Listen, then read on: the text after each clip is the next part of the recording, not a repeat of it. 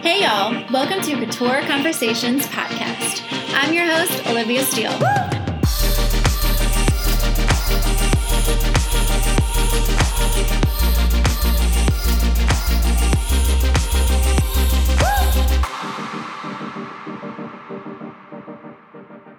Hello, and welcome back to Couture Conversations podcast.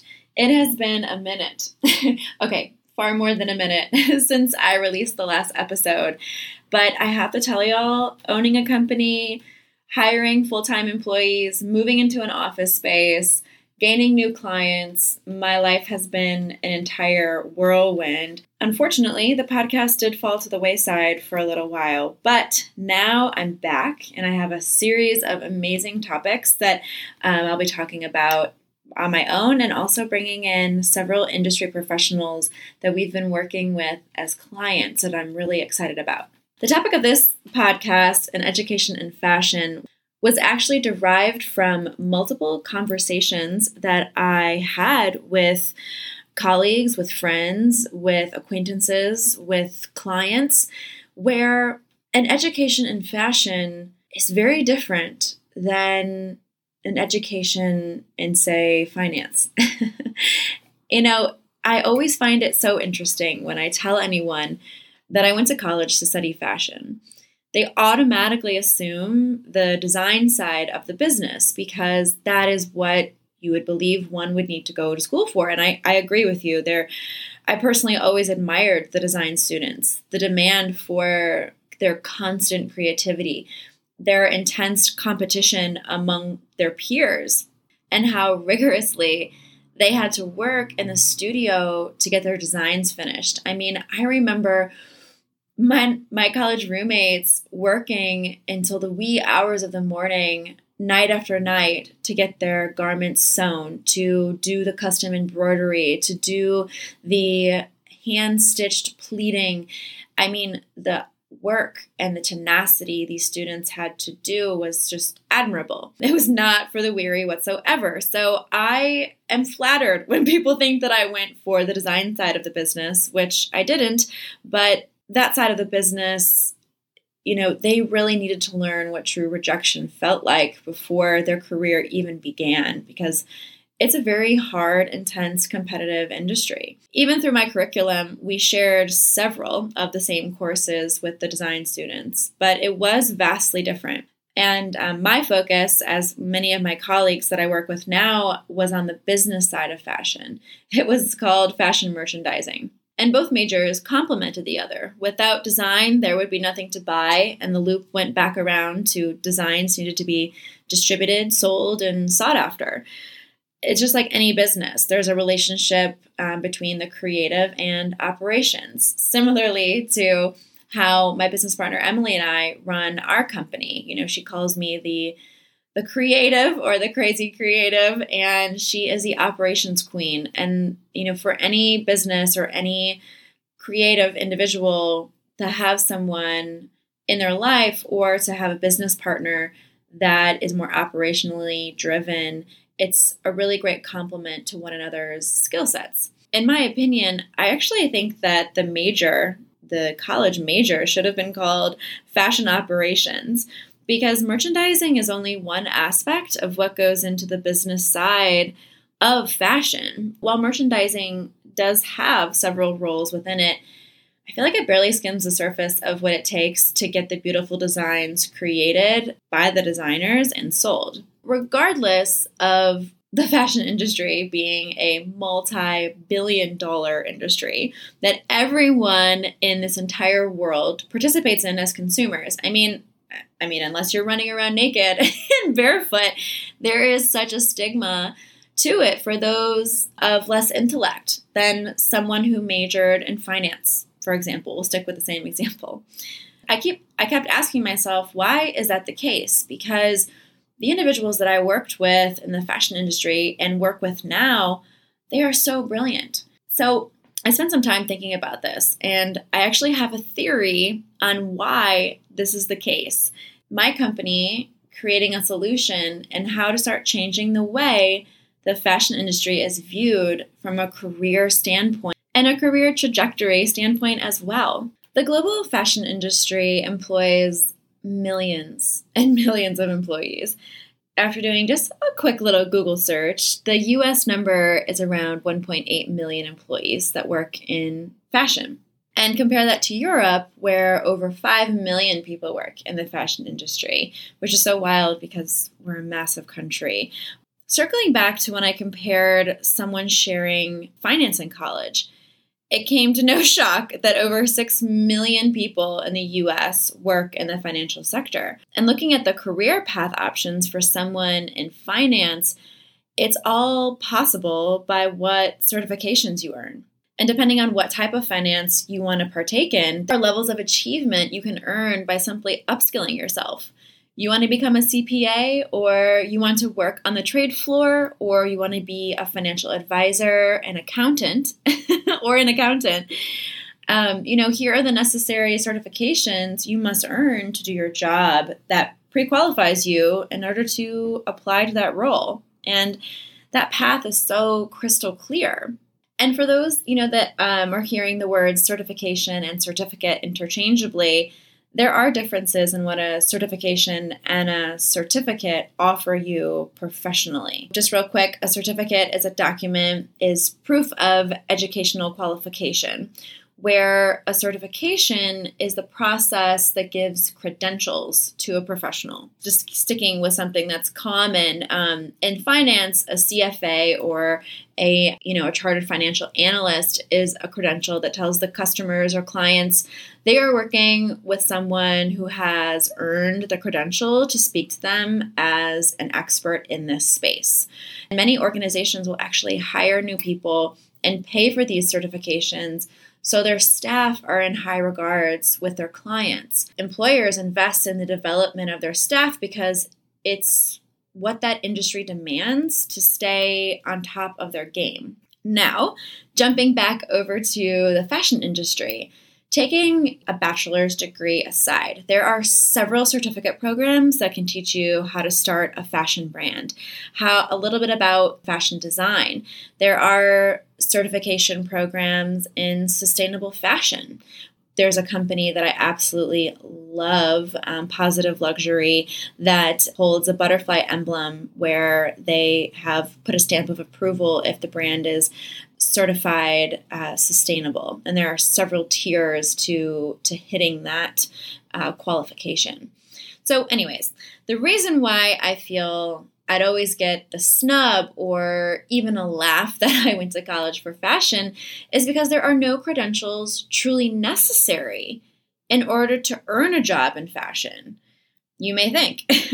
sure, if you want to be a buyer, um, many companies have internal buying programs. For example, a lot of my friends worked at Macy's corporate, and to become a buyer, you know, you start as a merchandising assistant and you go through their buying program. And after graduating from their internal Macy's training program, you can then apply for assistant buying jobs internally they put their employers through this, but it's not like you get a credential at the end end of your name, you know, not like Olivia Steele dash buyer, like you would if you earned a certification, um, like a CFA. It would say Olivia Steele CFA. Basically, at the end of those buying programs, it just says, I'm deemed able to perform this role now after going through this training program internally, which is wild to me since in large department stores, buyers work on multi million dollar open to buys. Okay.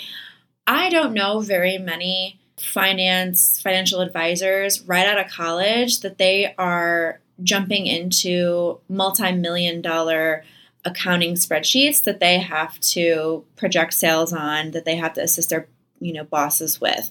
It is something that yes, college prepares you for to a certain extent by taking a couple of accounting classes, you know, learning how to what a P&L sheet looks like. but some of these buyers are working with larger financial responsibility than those who are in the financial industry. And I know this because of having conversations with friends who decided to go down the path of a financial advisor role where they would be earning 100% commission working as a financial advisor. Where I was working in a buying office, working on budgets in the multi million dollars. But I didn't have any credentials to deem me qualified to manage all that money, to allot and account for all that money, and neither did my buyer. But we had years of experience, we had degrees. Being a buyer, unless you've worked that job, you'll get questions like, oh, do you just get to pick out clothes all day? and no, actually, I've been up to my eyeballs in spreadsheets all day.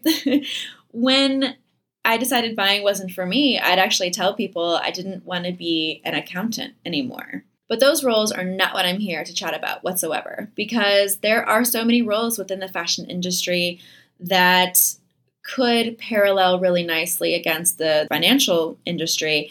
However, the comparison I want to continue down are those roles who are client customer facing. Because when you have credentials next to your name, it indicates you're more qualified to be having the conversation with me as the customer and or client.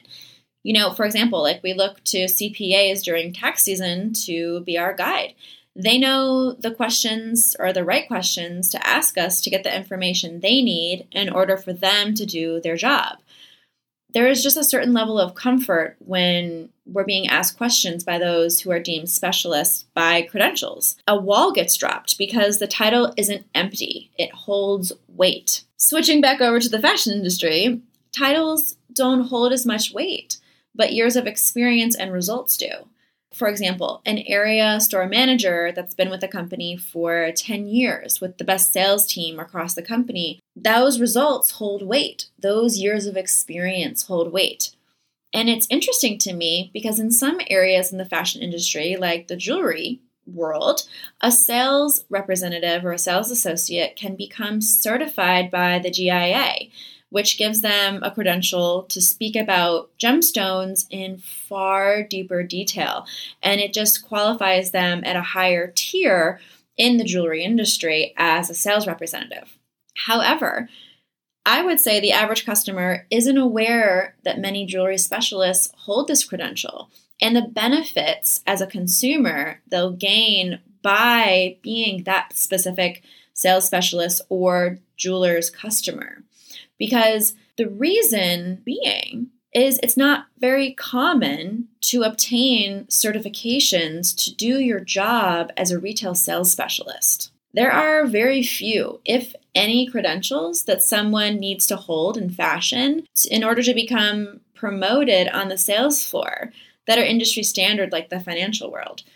Someone without a high school degree could do the job of folding shirts and greeting customers. I personally had that job before going off to college. So, knowing this when someone says to me with a laugh in their voice, Oh, you went to college for fashion, they are a bit baffled since the industry really doesn't have credential standards in many cases. So, why get an education in something you can learn to do on the job through internships, through experience? But if we're really looking at it like that, that could honestly be said about any career choice, really. It's the internal company's job to teach a certain amount of skill sets upon every hire. But learning through experience only gets you so far. What if the fashion industry did have similar industry standards in regards to certifications and credentials to tell customers they are working with, hey, I'm an expert here. You can trust me. And that wall gets dropped a little bit. Currently, now, when you go on a retailer's website and are greeted by either a chat box or a virtual sales associate, why do we want to speak with them? We're used to an anonymous shopping experience where you could do their job so easily. Remember, I didn't even need a high school degree to be able to work in a retail store. What value is this person going to bring to me, bring to this conversation? These are normal responses when asking customers why they don't want to engage with chat boxes because they don't know the value the sales representative brings. Online shopping I guarantee you, when you're on a website, you probably have a question or two. How does this garment size? Does it run small? My my hip to waist ratio is a little wider than others or it's a little smaller than others. those kind of conversations happen in store, right? With sales professionals. But when you walk in that store and you see someone physically standing there, you automatically make an assumption whether or not they can help you. But online, you don't know anything about this person that's trying to help you. You don't know what their credentials are. You don't know how long they've been with the brand. And honestly, do we care? But think about it like this if the person you're chatting with or working in a virtual setting held a credential as a certified virtual sales specialist, when that little box popped up to engage with you and it said Olivia Steele, certified virtual sales specialist, you're automatically, because of credentials and what a certification gets you, you're automatically going to assume that this person has been trained in order to communicate with me virtually. The beautiful thing about luxury retail specifically is that a lot of retail sales specialists are very loyal to those brands. A lot goes into that loyalty. A couple of main things are their book of business, being with the same brand for a long period of time. They have a series of very loyal customers that they've built out and rely on that commission to come in as consistent revenue for them. To come full circle on this discussion, when someone in finance earns a credential outside of a degree, it empowers them to speak as an expert in their role. It tells the customer or client that who you're speaking to is qualified to have this conversation with me. In the same way, retail sales specialists can earn a certification now to become a certified virtual retail sales specialist, where not only is that going to empower them to potentially earn an advancement in their career, but it gives them a additional sales channel to generate more commission for themselves. And for the brand, it gives the brand the opportunity to offer their customers another way of shopping, which in turn grows their bottom line. It really is a three tier win when you take a step back and look at it. That is where I will leave it with y'all today, thinking about an education in fashion going beyond what a degree program can offer you and upskilling in this new area and this new wave of incredible technology that's coming down the line and that is already here, how we can empower our sales specialists that are responsible for driving the sales and success of the companies on the ground level, on you know boots to the ground level, what we can do to empower them, keep them up to speed on what's going on on the discussions in the boardroom. I hope you guys have enjoyed this, and I am so excited to keep this podcast train going, and I will talk to y'all soon.